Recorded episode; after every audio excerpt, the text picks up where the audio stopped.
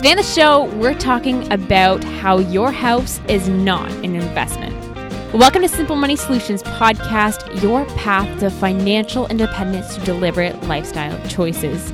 My name's Courtney. I'm your host, and today I'm joined with my co host, Trevor.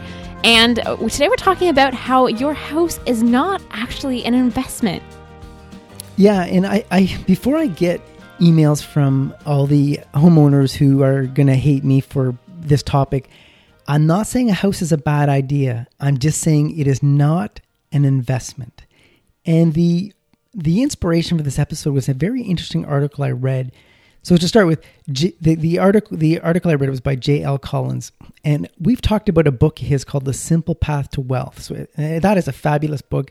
On it really takes investing and and simplifies it and gives you a a really good strategy. But the, this article he wrote it was titled "Why Your House Isn't a Terrible Investment," and he he basically he puts if you think your house is a good investment, then it would be all of these things. So it's it, it's actually quite comical to read. So at the end of this episode, we're going to go through that uh, article and and read some of the more humorous points in it.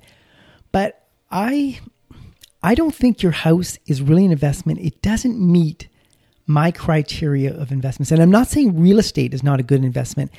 If you wanted to get into owning rental properties and the, those I think are great investments. They are a, an investment you can actually leverage, meaning you can borrow money to get into that investment. It has a cash flow element to it. So rental properties are are true investments, but the house you own and live in with your family, that is not an investment. So this episode, I mean, it is it goes against everything we have grown up thinking about, knowing about. You always, how often have you heard that before you even were a homeowner yourself? Oh, I'm buying a house. It's a wonderful investment tool. Like that, that is the thing that's super common. So a house is a great wealth building tool without question. I, I, I, I, wouldn't be where I am today without owning a house. Wealth building tool, it is probably the number one wealth building tool that'll ever show up in your life. But if you call it an investment and you treat it sometimes like an investment and treat it sometimes like the wealth building tool it really is, I think you end up doing things and, in doing things to your house. Like this, and I'm doing air quotes. People will do things to their house and they'll say it's an investment, and really it is nothing more than a lifestyle expense. And I've said that before in this podcast. Your forty thousand dollar kitchen, let's just say in in a, the make believe world, you you spend forty thousand dollars your kitchen and you could sell your house for forty thousand dollars more. Let's just say in some fantasy world that's actually possible. And it really and it, let's just say you you get the forty thousand dollar kitchen in on Thursday, you sell your house on a Friday. Like it is brand new. And let's just pretend you actually get forty thousand dollars more for that house. From an investing standpoint, what have you gained? Where's the gain there? You parted with $40,000. You sold your house. You got an extra $40,000 back in a dream world. Did you gain anything financially? Is, is there an economic gain there at all? If anything, what you've done, and Courtney, you'll get a chance to speak in a minute. what you've done is you've just introduced an element of risk. The risk is you handed the contract of the $40,000 for your kitchen, and some time elapsed, you sell your house, and the purchaser hands you an extra $40,000 hopefully for that house. So in in the window between when you got your kitchen done and when you sold your house, there was an element of risk where you maybe you, you don't get your $40,000 back. Maybe who who knows, maybe all of a sudden people don't like new kitchens. Who knows what could happen, right? The market could change on you in the time from you put your kitchen into the time you sold your house. Kitchen's one example. And I'm saying all you've done is is you've it truly is a lifestyle expense because if if you put in the new kitchen and then you live in the house for 10 years, well, if you sell the house in 10 years, that's not a new kitchen anymore. You didn't gain there's no economic gain there. That is pure lifestyle expense. So uh, the reason I'm, this episode is, is if you people do things to their house, they call it an investment and it really isn't. Whew. and, and, and let's not forget too, basic simple math: forty thousand dollars spent and then forty thousand dollars gained when you sell. That's a zero sum game at at the end of the day, really. And we did do an episode on home improvement versus home repair a while ago. So you can go back in our catalog and check that out to, to really kind of dive into that. We will be talking about the comparison between the two later on in this show. So, just kind of walk you through what we'll be talking about during this episode. Uh, we're going to kind of define what investment is, talk about the kind of investment criteria. So, what actually defines an investment? We're going to talk about how how and why your house is not a true investment. What your house does represent, though, so it does represent a lot of things. So we'll talk about that. We're going to move on to talking about home repair versus home improvement. And finally, we're going to wrap up with uh, J.L. Collins why your house is a terrible investment. Again, what like Trevor said at the beginning of the show, that really was the inspiration for today's episode. So, uh, Trevor, let's let's talk about actually what an investment is. So, we've uh, uh first I want to bring in a good stat. So, I I did a little digging, quick quick Google search to find out uh, how many people actually are homeowners? And it, I was, I don't know, not really shocked, but 67%, this was a consensus done, uh, featured on Stats Canada in 2016. Uh, that number seems to, that's a Canada, uh, homeowners in Canada. And I think that number, that number seems reasonable. It seems, but I think that we're speaking to a lot of people today, I think, Trevor. Well, we are. I, I think Canada is the, the, it's designed to, to, the housing market in Canada is very inclusive. It used to be this exclusive club. You way back when my parents were buying houses, you needed 25% down and interest rates were the, the cost of carrying a mortgage on a home was quite expensive. Interest rates were, were considerably higher. So home ownership was this exclusive club and, and to get into it you had to have wealth to get in. And now you can get into the housing market with 5% down. Uh, first time home buyers, you can steal money from your RRSPs, and there's all sorts of incentives to get people into the housing market. I have a theory with that. From a government standpoint, the more people you can get into the housing market, the more predictable those tax those people become as taxpayers. You end up with this docile, obedient population don't forget, I'm a homeowner. I had a mortgage, so uh, I'm part of this. But as a as a government, you end up with this docile, obedient population who's very predictable. Your your tax revenue is very predictable. These people are going to go to work because they have to pay their mortgages. So the as a, as a government, the more people, the more people you can get into the club of homeownership, the more predictable your your revenue stream of taxes are. From an income tax standpoint, forget property tax. I mean that, that that's a, a obviously very closely tied to housing. So I think the government has a dog in the fight by getting more people into the club.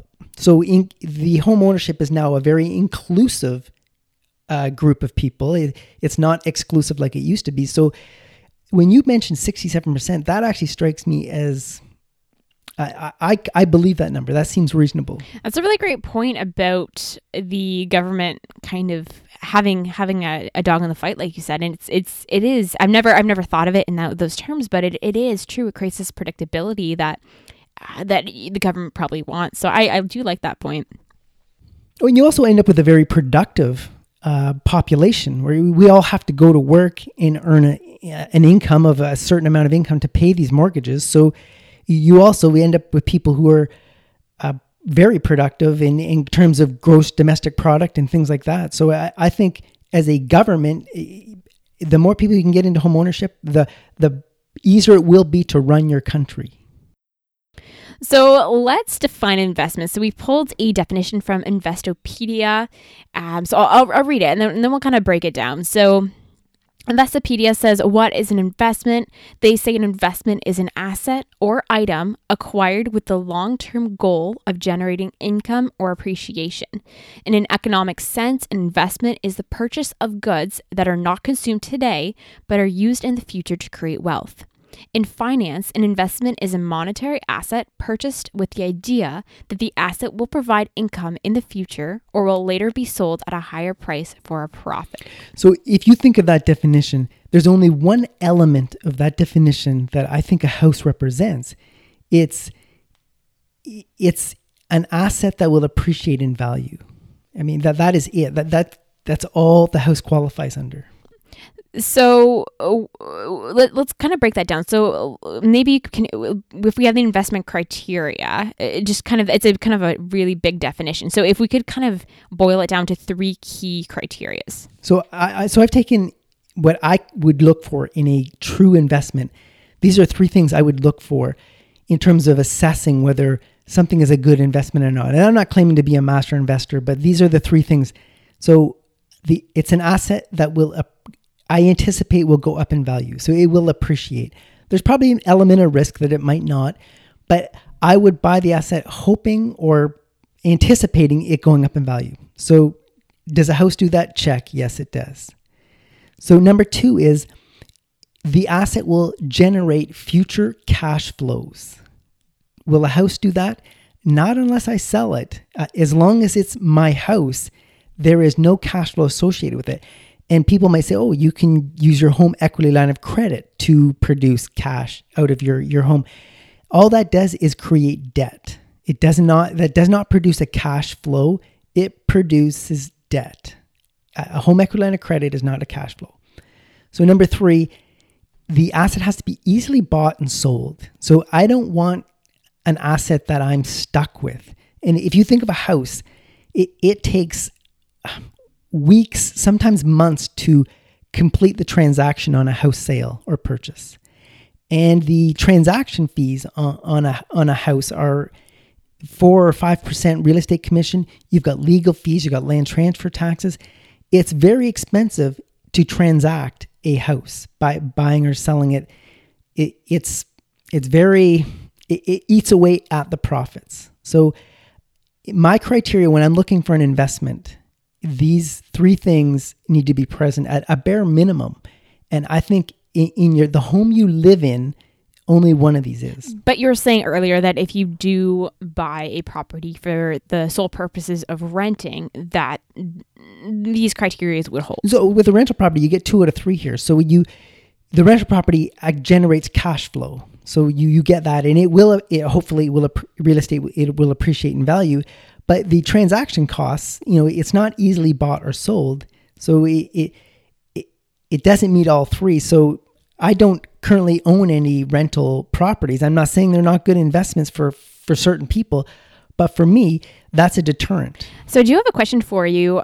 I, I'm sure everyone listening to this podcast today has maybe heard or experienced uh, the the the scenario where they go or someone they know go to sell their home and it, it they can't they, they sell it for less than they bought it. I, I know given the market today that might not we are kind of prices are going up but i i mean i i know that that that's common. So it does, does number one the first investment criteria even hold in all scenarios? You know what's wrong with the housing asset class real estate asset class? So if you think of asset classes um, stock market is an asset class, bonds are an asset class, and real estate is an asset class. So if you think of the stock market, it has like a typically a a I'll say a 10 year cycle. So the the stock market indexes they, they tend to uh, rise, rise up, and, and then they, they hit a peak and then they start to come down. And the cycles, you know, I'm going to say, if you look back in history, it, it's around 10 years the stock market recycles. Now we're we're 12 years since our last recession, so it's it's I'm saying on average it's probably a 10 year cycle. The problem with with, the, with, the, with the real estate asset class is it's like a 20 year cycle. So if you look back in time and where real estate has changed, and it, I'm not saying it's repeated this pattern, but the real estate has changed from uh, market to market. These cycles are, are sometimes 25 years long. The problem is people getting into the market, they they've never seen the cycle eh, eh, because it's 25 years long. Whereas if, if you're buying stocks and, and you're 50, well, you've probably seen a couple of cycles of the stock market. So you you buy with caution because you know that this this ride can't go forever. There's going to be a, a drop off at some point. But but the real estate cycle is so long that people they they often only see one glimpse of it. Like they, they only experience the 125 year cycle. They don't know where they're getting in on that cycle and they don't know what's going to end. So it, when you say it always goes up, sometimes it goes down, it, it really depends when you get in. I, so I remember in the early 1990s, people like real estate actually went down in value and it, different things drive it. Back then, what was driving it was we hit a recession, people were losing their jobs and a lot of people were trying to sell their houses. So the market was being flooded with supply. And therefore, if you want your house to sell, you have to drop your price. So it, it, it was just pure economics. But that, that 25 year cycle is, is what people end up being blind to what that market can and will do. So, in that sense, I mean, in the worst economic conditions, sometimes a home might not even check off any of these investment criteria, which it just, which is definitely a notable uh, feature. Well, you'd be hard pressed to find anybody who's in their 30s, early 30s, who I could convince your house could go down in value. You know, I, I, I don't think I could convince anybody who's 30 that you could lose money on this. But be- and but because but I've yeah, that's what I was supposed to say. You have seen it, and they're going to say, "Well, that's that was that's then. ancient history. That that was then. This is different, and I they, this is different. But I believe uh, real estate in Canada is currently overvalued, and I'm not a real estate expert, but it just doesn't make economic sense. Like real estate is outstripping, is going up at a faster rate than wages, and that that's a stat I looked up, and that that's unsustainable. That does not make sense. You know that you you can't reason check that. And people, I when I hear people say this, I remember in the late '80s, people said you better get in the housing market before you can't afford to. Ooh. And that that thinking is that's I've heard people utter those words today, and that's what triggered me. Think oh, this is the cycle. You know, I'm seeing it come around again. And when, when you start buying things before you can't afford to get into the market. That's called speculating. And when you start buying on speculation and a panic hits and everyone buys on speculation, it drives the price up un, like not making sense. Like it's it's no longer is it a supply and demand issue, it becomes speculative. So it's not like the houses are in short supply. Speculators have entered the market who normally wouldn't, and this is driving the price up artificially. Again, I'm not a real estate expert. This is just my personal opinion. No, I love that. It's it it makes sense. It, the math checks out there. So I, I want to move now on before before we do talk about kind of some some more kind of nuanced reasons why a house is not a true investment. My question for you, Trevor, you are a homeowner, currently a homeowner. Before you entered the market and, and maybe your younger selves understanding of of owning a home, being a homeowner, did were you kind of I don't want to say brainwashed, but were you under the belief that a home was an investment based on the people's opinions around you?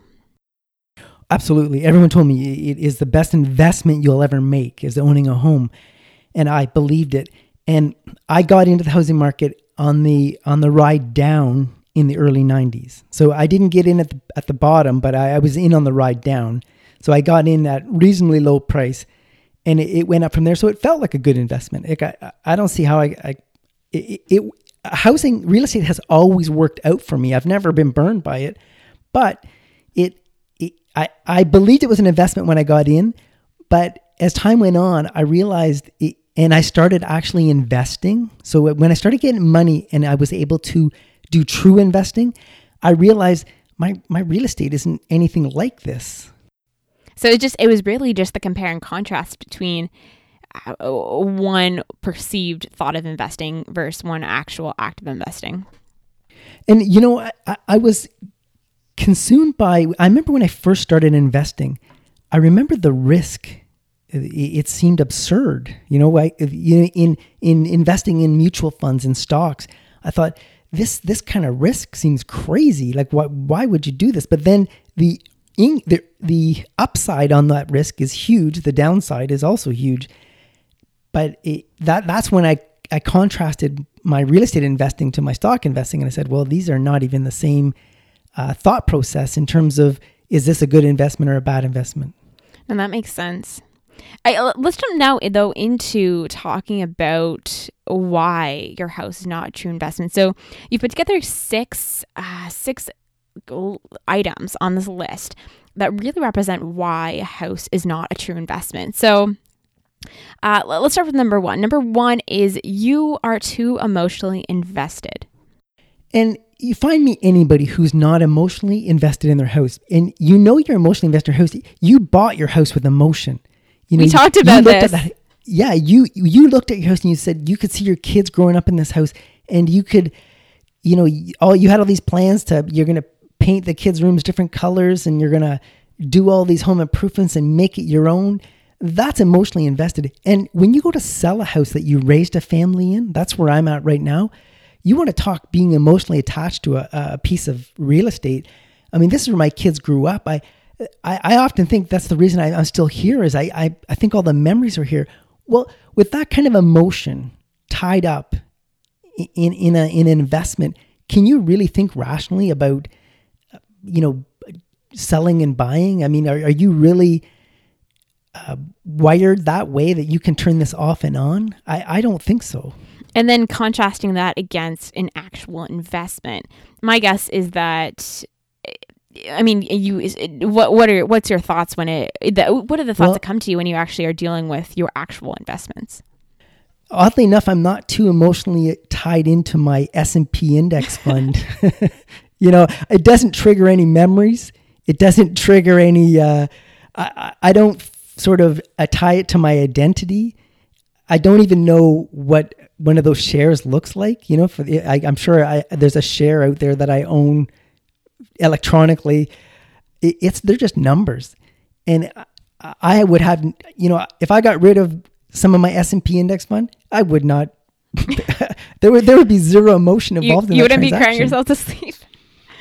No, and you know people that do home renovations, home improvements on a house, and then somebody comes in and I hear this all the time the real estate people, you know, will bring somebody through your house that you're trying to sell and just say you did all the renovations yourself. You know, you're a real handy guy. And the um you hear back from the real estate agent, you know, and they they want to um lowball your price because they you know, they they don't like your laminate floors. They're gonna have to tear them out and put in hardwood. Oof. But you you know, you put in your laminate floors yourself and you did all the work and and and you're you're you're you're insulted by that, right? Actually, when somebody, if somebody, okay, here's a good one. if if somebody made an offer on my house and it was absurdly low, I, I wouldn't just say no. That that uh, I'll, I'll pass on that offer. I would be a I would be insulted. You know, somebody thinks my house is is is only worth that. You know, what do they think? Uh, it, uh, it's a dump. Like, you would be personally offended if somebody put in an obscenely low offer on your house, you would you would take it personally. And and if somebody put an insanely low offer on my S&P index fund, I would just say, "No, I don't want to sell it at that price, but thanks." nice try or whatever, you know what I mean? Like I wouldn't be a like there's no emotion there. I I don't care. So I don't think your house is a true investment because your emotions don't let you you make investment like decisions. And I, to your point there, I've again, I've, I've, never been a homeowner before, but it always baffles my mind when you hear stories of people uh, spending oodles of money on specific things that they like to their taste. When, uh, to your point, you, you really don't know. And, and it's just your emotions getting tied up in the things that you're putting in. So, no, I, I love that. Second point so, why your house is not a true investment. There, we mentioned this earlier, but there's no cash flow mechanism. So, a lot of people they like to add up their their net worth and they include their house in their net worth. And I do that too. You know, there's there's nothing wrong with doing that. That that's an asset you own. But that is that is nothing until you sell it. It is is it is a house. It is is not you you can't spend any of it. And don't talk to me about home equity line of credits and don't talk to me about reverse mortgages because those things just generate debt. So that that's all they are. They, they, they convert assets into debt. So, and I don't even know how a reverse mortgage works, but I, I get that you you don't have to ever pay it back, but you actually, when you sell your house or your estate sells your house, I, I don't even know how that works, but obviously you're you're you're you're tapping into that. That is a potential form of cash flow, but I got to think the people that run those reverse mortgages are winning somehow. So a lot of people are sitting around with a a million dollar net worth, half a million of which is tied up in their real estate investment, which is your house, which is not an investment. And if you're if you're sitting in downtown Toronto, it's even bigger. But the only way you can ever tap into that is by moving to the middle of nowhere. So I'm in Ontario, Canada. Uh, there's a place called Elliott Lake, and it's up by the tree line. I mean, it is way up north, and it's probably a great place to be in the summer, and it's probably a terrible place to be in the winter. But you could buy real estate up there for a really low price. And there's a whole community of people, and I got to think that's why they're there. They wanted to tap into their real estate investment and turn it into cash flow. So that's the so the, all of a sudden their house their house became an investment out of nowhere. If That's that's the day it became an investment. If you're willing to do something like that to convert real estate into cash flow, if you're willing to do that, and a lot of people aren't, they they they stay in their house way too long. But if you're willing to move away from, I guess potentially your whole family to convert your real estate into cash flow, it becomes a part of it became an investment at that moment in time. And again, that's that's really kind of like you said a unique case. So it not one that ever applies to anyone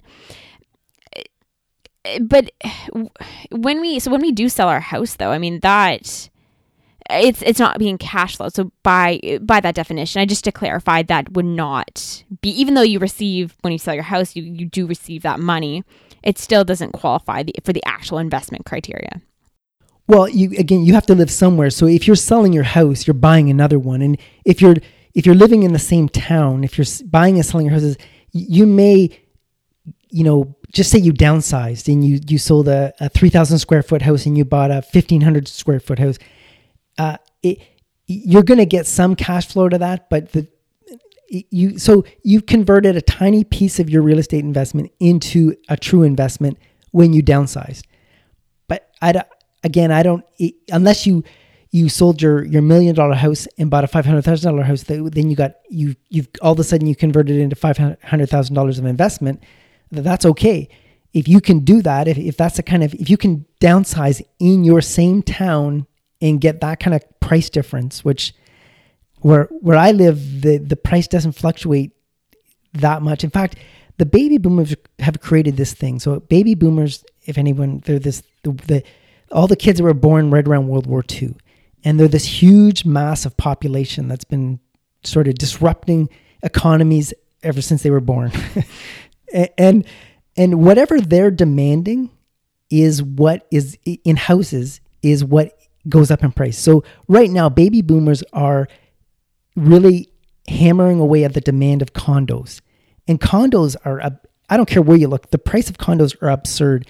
But when I was a kid, or not a kid, when I was coming of age and I was looking at real estate before I could even afford it, and the baby boomers were raising families, you could look at real estate and just almost do in any town do math on square footage and price and you could know then if you were getting value for your real estate dollars. Just purely square footage because baby boomers were trying to raise families. They wanted large homes. So large homes were in demand therefore the price of them went up. Well now baby boomers want condos. So if, if you now just say you're a, a, a millennial and you're you're in your 30s and you're i don't even know if that's millennials Gen Ys or Gen X's. I, I get all messed up in those, but just say you're 30, you're trying to buy a house. Well, a 2000, a, four bedroom, 3000 square foot house, it might be cheaper than a two bedroom condo in, in some towns, right? Because baby boomers don't want those. And so there, there, there's more of them on the market. So you've increased the supply, this gen, pure economics and less people want them. Therefore, to sell them, your price has to go down. So this is where I'm saying, if you sell your your 3,000 square foot house and downsize, I don't think you're going to get as much money as you you might have way back in the baby boomer days. Yeah, no, I can't argue with that. uh, let's move on to point number three. So, the third of six reasons why your house is not a true investment is that there's high carrying costs to having a home. So for this to be a for your house to be a real good investment, think of the carrying costs that come with it. So and again, I, I know you can't live in your S and P 500 index fund. I, I, get you can't live in there. The bathroom's really small. the kitchen's terrible. I know all that, but just pure investment standpoint. So you're you think of the carrying costs associated with a house. You got interest. You're going to borrow money to buy it. You've got insurance. You've got taxes like property taxes, and you've got maintenance costs. Well, most investments, okay, you could borrow money for some investments, but you can't leverage most investments like you can leverage a house, right? You, you can borrow 95% of that investment to buy a house. There's no other investment you can do that with that I'm aware of. So you're never going to have the kind of interest associated with uh, other true investments. Uh, you can you could probably buy kinds of insurance, but you're not going to be completely insured from a complete disaster like the place burning down. So if you if you leverage your investment, you actually have to buy insurance for it. That's required. So you got the cost of insuring that investment, and then the you're going to pay tax on the gains of uh, other investments, but the property taxes is an ongoing drain, and then the maintenance costs associated with it, it, none of it meets, in my mind. If I were looking at an S and P 500 index fund and it had any of these costs that were significant that I just mentioned, I'm out. no, it, it's true. When you actually look at it, like compare and contrast a, a home, that in, quote unquote investment, to an actual actual investment. It's it's it doesn't even look the same when side by side. It does not look the same. Number four is highly leverage. So I mentioned this in the, the last point, but you know what brought down the uh, the stock market in 1929 is was everyone was leveraged on their investments. They they allowed you to to buy on margin, and and, and that's great when the things are going up. But when things are coming down and they do a margin call and you've got to cover those losses, every your choices are to cover the losses or sell your stock. So nobody was able to cover those losses on that margin buy. So everyone was selling their stock. Again, you increase the supply, pure economics, the price has to go down in order to sell it. And the bottom just fell out of the market. So I don't so in real estate you you can some people can borrow up to 95%. You can be 95% leveraged on this investment if it were truly an investment. I don't want to buy any real investment that's that highly leveraged because there's got, there's got to be a downside to me. Now, if your 95% leveraged real estate investment goes down, rarely does the bank force you to sell it because the the difference with real with real estate is there's no published market price for your house until you actually try to sell it. Like you can speculate about in a down market your house went down in value. It's not till you go to renew your mortgage that the bank says, ah, let's just check and see what that thing's worth before I actually, you know, give you the money for it. And quite often, houses will go power of sale because they were too leveraged and the market went down and they, they couldn't come up with the the the the difference to to renew that mortgage. So I don't want any investment that where I can borrow 95%. So this is a house is not a true investment to me in that I would not I would not want to be 95% leveraged on any investment. Yeah, no, that's so true. Number five of six reasons why your house is not a true investment is due to the transaction cost. This one, it, it rings so true. So if you have a, a, a stock market investment, you know, there's all these um, online brokers you can go with, and, and they charge around $10 a transaction. And I think they take a bit of a commission it, per transaction. It's not, um, doesn't seem too outrageous given the, the money you can make. But in real estate, you got you got your real estate commission four or five percent. You've got your legal fees. You've got your land transfer tax, and I haven't bought and sold a house in a while, but who knows what else there is going on. You got your movers. To buy and sell a house, it can be a very expensive transaction. I mean, you you re- if you bought and sold houses with the frequency which which I would buy and sell other investments, I, would be underwater. Like I, I'd I'd eat up all those profits in transaction costs if if I were to buy and sell real estate uh, with the frequency I buy and sell other investments. How how heavily has this specific point kept you in maybe the home you're in? Is it is this one that um, has has kind of really really kind of impacted you? I guess. So uh, this goes back to me being emotionally invested in this investment. I'm doing air quotes all day long here. so I wanted to raise my children in one home. I wanted them to grow up in a single home, and uh, until they were fully launched, I was not going to sell this house. And my my youngest child, I'm still I'm sort of on the fence whether she's fully launched. She tells me she is, but you know I just like to hang in there a little bit longer to make sure she is. That is so it's not the transaction costs that are keeping me here. It is the emotional thing that's keeping me in this real estate investment. Air quotes again. I, I'm I'm now the I've been here long enough that the transaction costs are, you know, I, I think I've been in this house for 20, almost 22 years. I have actually haven't incurred a transaction cost on this so-called investment in 22 years that the investment transaction costs that I'm going to incur when I do sell it, it, you know, if I average it over the 22 years, it, it will be uh, relatively small. Definitely, and, and to go back to what you're saying earlier, if if if it, if you were moving more frequently, then you are going to feel this transaction cost and transaction friction a lot more. I mean, here's another transaction cost: curtains. Yeah. Every house you move into needs curtains, or blinds. Right? They have to fit the windows. Yeah. Um, so last but not least on this list of why your house is not a true investment is the opportunity costs. And this shows up in terms of diversification. So if you're a true investor, you don't want to be all in on one investment. So I mentioned, you know, in a, in Ontario where I live, if you're a half million dollars invested in real estate, that's not a crazy number. I mean, if, if you're if you have a, a, if your house is paid off and, and it, it's worth about a half million dollars today, that's not outrageous. I mean, that's just a house. It's not a it's not a palatial estate. It's just a house. And if you have a million dollars net worth, well, I don't like your diversification in in terms of being in different asset classes and and protecting yourself from one type of market failing and another one prospering. You're 50% in in real estate. You know, is that wise from an investing standpoint? Warren Buffett wouldn't think so.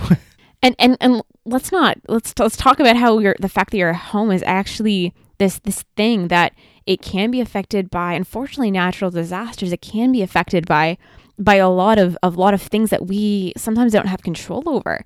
So there's a lot of your house is exposed. Like that investment is is fully exposed to all the elements. Well, I live in a beach town. So the the town I live in is really known for its beach. We get people coming from all over for the weekend to use our beach. And I can't even get parked down there on weekends. It's so busy. And I, I'm one toxic waste spill in in the in Lake Ontario from my property value, you know, maybe dropping in half. Oh yeah, right? that too. Yeah. No, and and all those factors. So it's it's it's it's and then then you look at your actual investment. I mean, it's who knows where where that is. I, I don't even know if you can if it's a thing, but it's it's it's it really it's day and night when you when you do look at the opportunity costs. Well, and if somebody down the street oh turns it into a crack house, just just say they they're doing really well on the street selling their their their drugs and they can afford a, a, house and they, they buy a house in my neighborhood and they start selling crack out of it. Well, that's going to drive down the real estate prices in my neighborhood until the law enforcement gets that sorted out. And, and you're a long time breaking the, the stigma of, oh, that's the crack neighborhood, right? Like you get that label overnight, but you're, you could be a decade getting rid of that label. Yeah. Like when there's so many external threats that you have no control over, it's, it really, really shines a light on kind of just how how volatile it is to to make that one of your primary investments. Well, this happened to somebody I know. So they had a, a they they still do. They have a really nice house, but a guy moved in next door. Nice enough guy. I actually met him, and he was into stock car racing, and that was his hobby. And every time he'd come back from a stock car race, there'd be this smashed up car, right? He'd, maybe he had a bad race. I don't know. I don't go to a lot of stock car races, but uh, and he'd leave it in his driveway, you know, on a trailer, right? And I guess he's going to work on it, right? And you know, he he he had two cars, and then he'd go to another race the next weekend and had another bad race, bad race car driver, I guess. Next thing he's got two smashed up cars sitting in his driveway, Oof. and the guy he gets tired of this and calls the town, and the town says, you know, well, we'll send a by law enforcement officer. I don't even know what they did. They they talked to the guy, and he said he'd clean it up, but he never did. And the guy's it looked like a junkyard out there at times, right? The all these car pieces and tires randomly rolling, you know, sitting on the front lawn. It looked terrible. I gotta think that affected the his my friend's real estate. Oh I- I- yeah. yeah. he bought his house. His neighbor had a pristine home. His neighbor sells his house. Stock car driver moves in. I gotta think the next when you put your house up for sale, people are gonna look at your place and say, "Do I really want to live next door to that?" You're gonna have to drop your price to entice someone to put up with that kind of neighbor. Yeah, like all those factors really have to be considered. So that brings us that was the end of the list of why your house is not a true investment. Let's talk about so it's it's not a true investment. We we we get that. I, I'm sold on that. I, I hope everyone listening to this is sold on that. But we all know that a house does represent a lot of other things. So there's four things that our house actually does represent. So first, it represents a place to live. So I just want to start. I know all the listeners have typed up all their emails that they're going to send me. All, all the haters have their emails written. They're to tell me I'm I lost my mind. You know, house is the best thing I ever did, and you're, you know, I'm crazy. I own a house. I've owned a house for over 30 years. I, I, it's the single building wealth, building wealth tool I've had in my life. If I had to do it over again, I'd own a house again. I just think if people th- think their house is an investment, they will they will convince themselves when they do stuff to their house that they're doing it to an investment and they will they will make bad decisions. The so many people buy like putting in home improvements in and say it's an investment. They're doing it because it's their house and there's no return on those dollars. So the the whole point of me convincing you your house is not an investment is so you don't treat it like an investment when it's not really an investment. So so your first Courtney's first point, a, a house what it does represent is a place to live. You can't live in in your any other investment. You you have to live somewhere. It might as well be a house. So if a house is the greatest wealth building tool ever owned, then that's a great place to live in, in the house you own. So your house represents first and foremost a your safety and security. I mean, if you think the Maslow hierarchy of needs, a house is pretty important on that list. So I'm all about the house, and it does represent a a, a stable living environment. Which brings us to point number two that a house represents uh, that stable living environment for raising a family.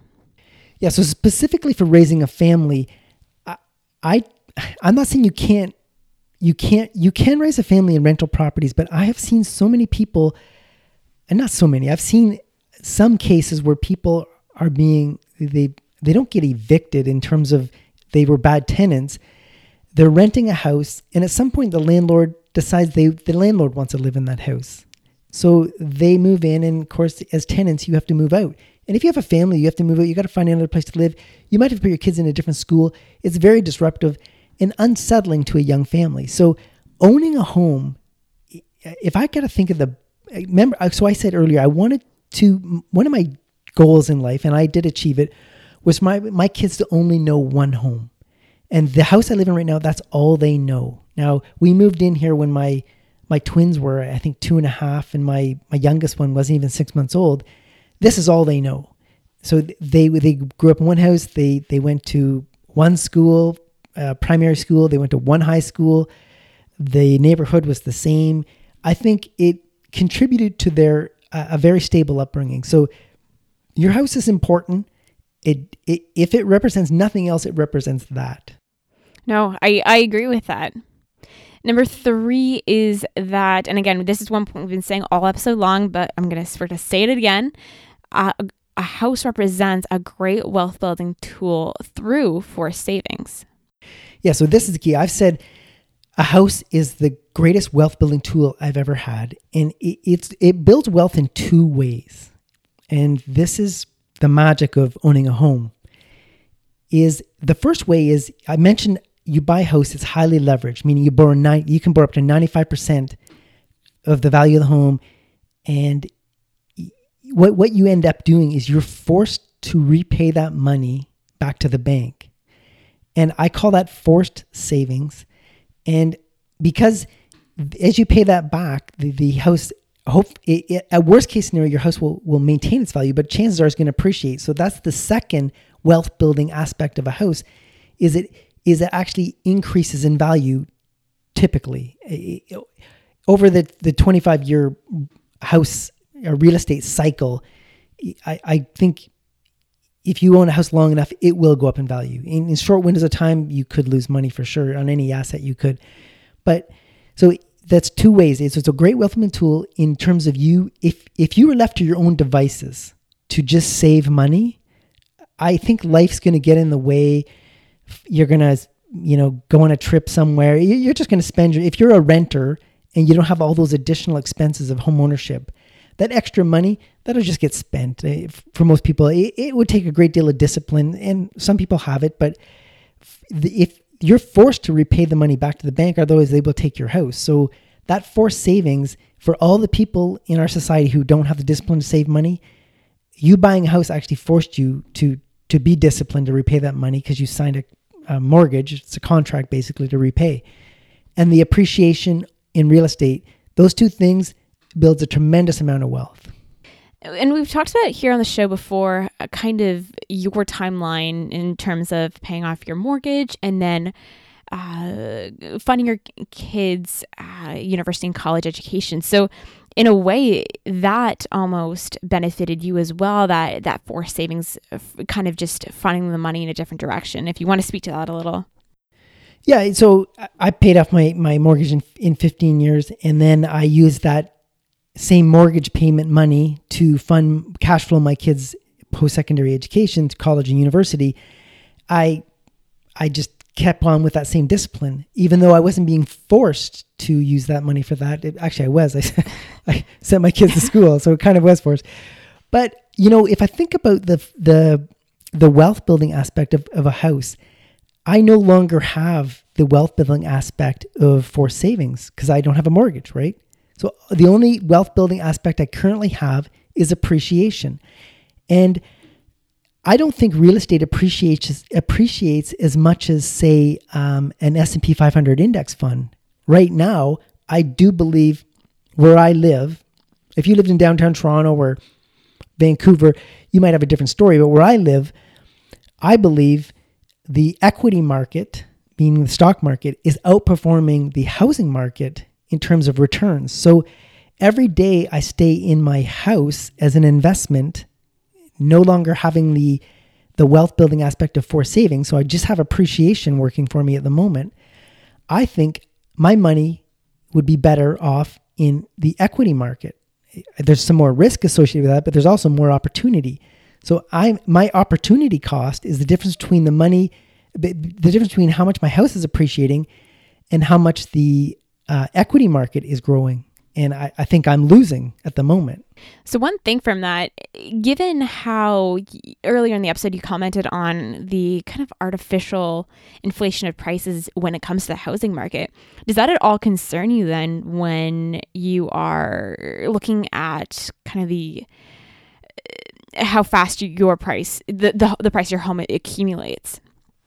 Okay, so I, I suffer from anxiety, meaning I worry about events in the future. So here's a little picture of, of how I feel about the housing market and what it might do.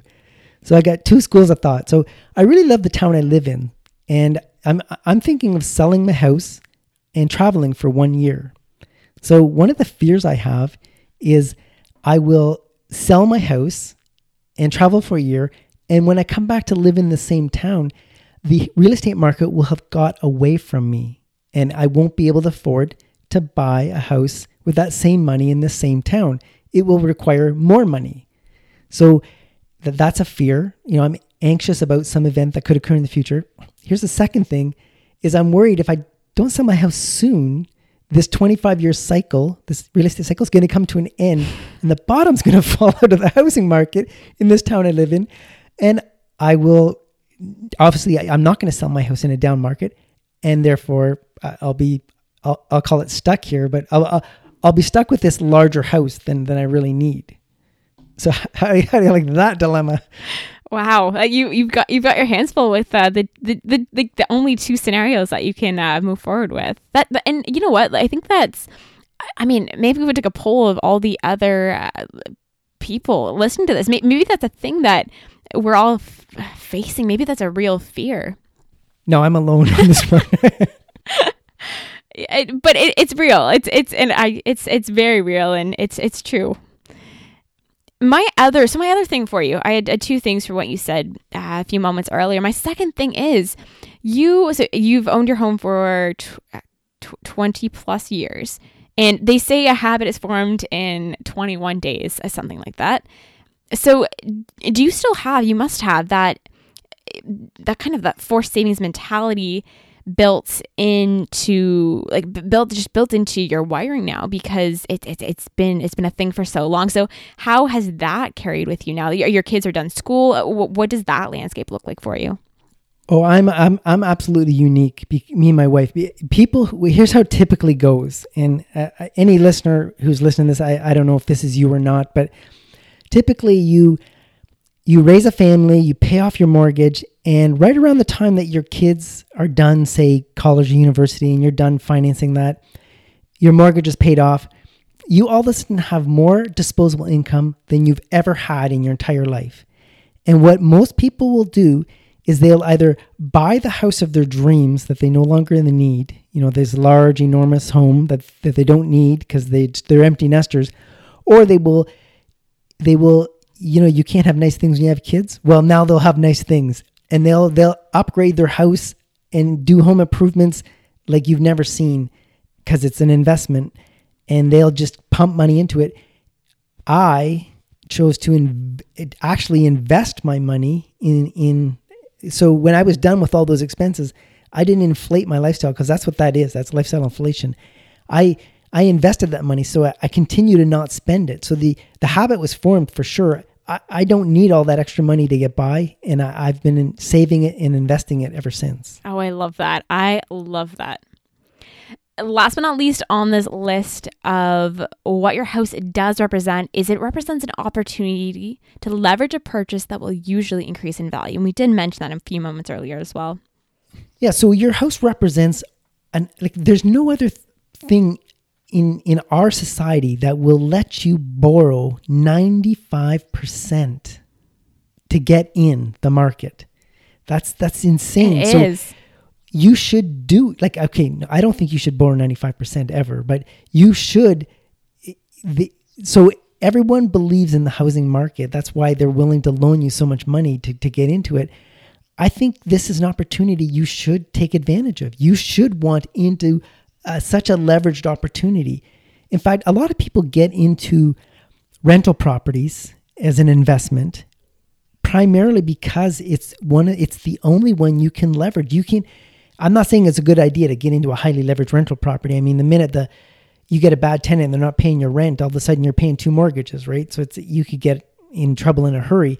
But it's one of the few investments you can get into and with leverage. And leverage means you you can borrow a lot of money to get in be, because it's real estate. I guess the bank feels, you know, if, if you don't pay your uh, mortgage or your tenant doesn't, we'll just power sale the property. So they feel pretty confident that they're not going to lose money. So it's that's what your house represents. I, I think primarily is is something you can leverage. Because it, it, correct me if I'm wrong, but that kind of uh, power to take something away it's not there in in the sense uh, is there is an, a more of an equity investment because it's just there's nothing is is physical as, as as a home or a property. Well, it's it's not it's not that it's it's you you can't really leverage equity investments to to start with. It's not something people let you do unless you're you know Warren like Warren Buffett probably doesn't even do it, but you real estate you can because it's not really an investment, You, the bank knows you're emotionally involved, you're emotionally attached. So that's how they let you borrow the money. I mean that it's not written down anywhere, but that's the reason is because the emotional attachment. No, uh, that that makes sense. So uh, we we have two sections left. We're gonna we're gonna quickly go through just uh, kind of a we've talked about we we have a whole episode dedicated to home repair versus home improvement. We've talked about it through kind of sprinkled throughout the show. We're just gonna break that down really quickly, followed by J.L. Collins, Why Your House is a Terrible Investment, and that again was the inspiration for the show. So, Trevor, home repair versus home improvement, you are passionate about this subject. What does it mean to you? So, home repair is very simple. If it's broken, fix it. So, something in your house doesn't work, make it work. That's money that if you don't if you don't fix the things that are broken, then your house will go down in value. In fact, houses are if you think of real estate, it's a combination of um, land and building. That's real estate. There's there's land and there's a building on it, which is your house. The thing that actually goes up in value in real estate is the land. The land goes up in value. And if you want to make land go up in value more, you you you bring services to it. So just say you bought a plot of land, it's worth whatever, say $100,000. If you want to make that land worth more, you put a well and a septic tank in it. And all of a sudden, you've increased the value of that property. You pave you you put in a driveway in, so you can get past the ditch. You've increased the value. You you say a school opens up down the road. You still haven't built a house, but that land has even gone up in value even more. So now you put a house on it. Well, the, hand, the, the land's even more useful now. You can live on it. But that house, it, it once it's built, it, it's it's pure expense because the uh, environment, like the elements, are constantly deteriorating that structure. So you have to maintain it. Maintenance is required to maintain the value of, of that real estate. I'm doing air quotes again, investment. So you you have to maintain it. But home improvements is where people lose their minds. I mean, there is a TV network dedicated to this. And home improvements, there's a, a limit to what is reasonable in home improvements. So I'm going to give you a little picture of I I know somebody that's d- done this kind of home improvements. So I've wit- I've witnessed this and it, it trust me, it looks beautiful. I'm not questioning that. So a forty thousand dollar kitchen. I mean, that's where I got the number from. I know somebody that put in a forty thousand dollar kitchen. I mean, by the time you do all the change some plumbing and put in new appliances and counters and cabinets and furniture, $40,000. Two $20,000 bathrooms. I mean, you don't have to spend too much money in bathrooms to get to 20 grand. So, what are we up to? We were, we're up to $80,000. They tipped the scale. They did hardwood floors, front door to back door. Ooh. Upstairs, too. I, I didn't ask how much. Do you think $20,000 is too much? I don't know. Let's just say it was 20 grand. That's a hundred grand. Well, I don't think and this guy lives in a cookie cutter subdivision. I don't think you can sell that house for $100,000 more than any other house in that neighborhood. I, I, just, it doesn't, I, I don't, maybe you find the right buyer. They could exist. They could see value in the same thing you see value in. But home improvements, at some point, that was no longer an investment, right? It, it, it was just lifestyle. And, and they're not selling that place anytime soon, and and I'm wondering if that may be why. And it just say they live there for another 20 years and they they enjoy the fruits of that labor and they enjoy that kitchen, enjoy that bathroom, then that's good. I mean, they're very happy with it. It looks beautiful, but that was a lifestyle expense, right? That that was not an investment. There's no investment there. That is lifestyle expense. They enjoyed that. And if that's where you spend your money and you enjoy it, then I mean that's why you earn the money to enjoy it. So by all means. But they were they used the word investment every single time when they said, "Okay, we're doing another home renovation." That's what they called it. I called it a home improvement. They they called it an investment every single time. Now you put a new furnace in your house, that's an investment in in in the in the asset because your house is pretty useless without it. but a forty thousand dollar kitchen. I mean, it's beautiful, but at the end of the day, uh, you can see how they've made decisions about that piece of real estate. They kept calling it an investment. They never once stood back and said, "What's my return on this invest this additional investment? What's my return on this forty thousand dollar kitchen? ROI? What's the return?" It, if if if it's if they kept calling it if, if it's truly an investment, you should know what your return on on that additional dollars are. When I buy more S&P 500 index funds, I I get to see the return. Like I mean, it, it's it shows up in my portfolio on on, on that additional uh, equity I bought. And and the thing is, as, I, as I'm kind of hearing you describe that that that, that home as as the example, was that these homeowners are emotionally invested in the color of the the, the new flooring they put in the, the stain that they chose. Like they are emotionally invested in all of the, their decisions to make it look aesthetically pleasing for themselves. And and the reason I, well one it's it may be a cookie cutter cutter subdivision where the outside looks the same. Maybe, maybe that's a factor but inside those that's just a floor to the next person. That's just a an appliance. That's just a paint color to to the people coming afterwards they're not they weren't there for the decision making process. Uh, so, of course, the, you can't expect that the other person's going to be the future potential home buyer is going to be as uh, impressed or not even impressed, but just as willing to fork out the money that that it cost for that uh, quote unquote improvement. Well, and the odd thing is, it's a fairly large home, and it's really designed for families and everyone who's got kids knows you you can't have nice things when you have kids. It's just a, just a rule. And those hardwood floors, I mean, you you if I would have brought my young family into that house with those beautiful hardwood floors and that those I mean, they they would have scuffed those up overnight and that's just what kids do. I'm not knocking kids. I I, I that's just they're they don't care. They're floors to kids, right? So that that house we, would not stand up well to a, a large family.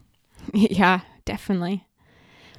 So I before we just before we jump on to why your house is a terrible investment by JL Collins, I do have a question for you, Trevor. So you have obviously come to the dark side, the good side, one of the sides where you see that your home is not an investment. You truly believe that. Was there one key piece of so something that really turned the needle for you, turned the dial, where allowed you to see your home in a different light? It really it, it, when I started doing investing, so when I actually built up enough wealth where I could actually buy real investments, that's when I started looking at my house and realizing it's it's less and less like an investment. So not until I became a real investor did I understand what my house really was. And you talked about that earlier, so it's it's good to hear that that was. I mean, if if, if anyone's maybe listening to this today is isn't convinced, maybe that's like again the, the not that we're an investing podcast, but maybe for them that might be the game changer as well. So let's jump into this. Actually, it's it's funny. It's a very comical um, article. So there's a couple. So basically, Trevor, do you want to kind of describe what it is, and then we'll jump into some of the examples here. So basically, all of these points are saying, you know, if you believe your house is a good investment, then you you should believe these points. So, if you believe your house is a good investment, it should be not just an initial, but if we do it right, a relentless, ongoing drain on the cash reserves of the owner. So, we talked about the carrying costs of a house, the interest, the maintenance. I mean, who, who would, if I bought a S&P 500 index fund and they said, "Oh, don't forget about the maintenance fees. You got to pay them every month." I would say, "Well, I'm selling this thing. I'm out." Right? Well, it's it's almost. I mean, nothing against condos or the condo fees associated with it, but uh, that may be for some people the the reluctance to buy a condo just because of the associated condo fees. The next one, if you believe your house is a good investment, it should be illiquid. We'll make it something that takes weeks. No, wait, even better, months to, of time and effort to sell or buy. So imagine you call your broker and you say, I would like to sell uh, 1,000 shares of my Apple stock. And they say, okay, well, we'll put them on market. We'll get somebody to show them. and, uh, you know, we, we've got a couple of offers uh, weeks later, right? And, but, um, they're going to send you a, an offer. You've got to review it. If you like their price, they're going to negotiate with. Like, if I, w- I would say, okay, I'm never buying Apple stock again. you know, this is crazy. You know, I, I was hoping to sell it today. So it, it's it's real estate is very illiquid in terms of how quickly you can turn it around. If you believe your house is a good investment, it should be expensive to buy and sell. We'll add very high transaction costs. Let's say 5% commission on the deal, coming and going. And so with with stockbrokers, I mean, it's it's a race to the bottom in terms of uh, transaction fees. They're they're they're always seem to be uh, a, a, a better uh, commission plan out there. So real estate has been set at four or five percent since I got into the housing market. So these transaction costs aren't going away anytime soon. If you believe your house is a good investment, it should be leveraged. Oh, oh, this is one is great. This is how we'll get people to swallow those low returns. If the price goes up a little bit, leverage will magnify this and people will convince themselves it's actually a good investment. Nah, don't worry about this. Most people will even consider that leverage is also very high risk and could just as easily wipe them out. So again, it's real estate's a 25 year cycle.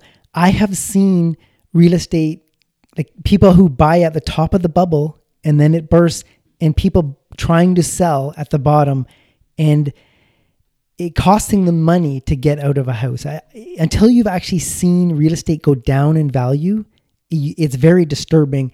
And if you're 30 years old and getting the house market you've never seen it. Trust me it, it's happened and it's happened more than once.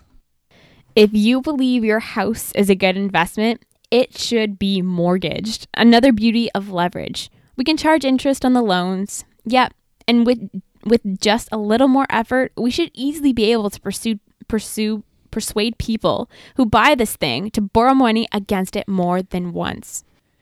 And this would be the home equity line of credit, right? So you you you you go through the agony of paying all that interest. You know, you knowing how a mortgage works, you pay all the interest up front and then more principal at the end then when you're all done, the bank designs it so you can actually use your debit card to use money, uh, all that equity, and borrow it all over again. So you get to pay the interest twice. I, I love this next one. So if you believe your house is a good investment, it should be immobile. If we can fix it to one geographical spot, we can be sure at any given time only a tiny group of potential buyers for it will exist, sometimes and in some places none at all.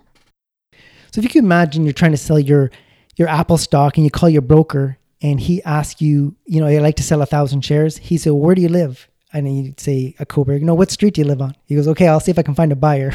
you know, someone who's interested in buying Apple stock in in your local town. So it's it's uh, uh it, that would be a very bad investment if you could only sell it to people who are near you if you believe your house is a good investment, it should be subject to the fortunes of one country, one state, one city, one town, no, one neighborhood.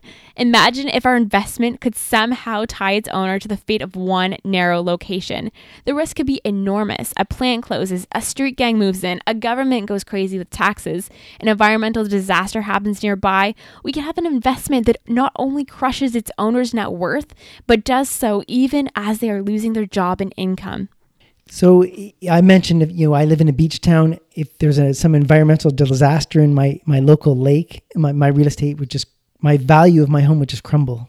This one, this next one is really good too. If you believe a house is a good investment, it should be expensive. Ideally, we'll make it so expensive that will represent a disproportionate percentage of a person's net worth. Nothing like squeezing out diversification to increase risk.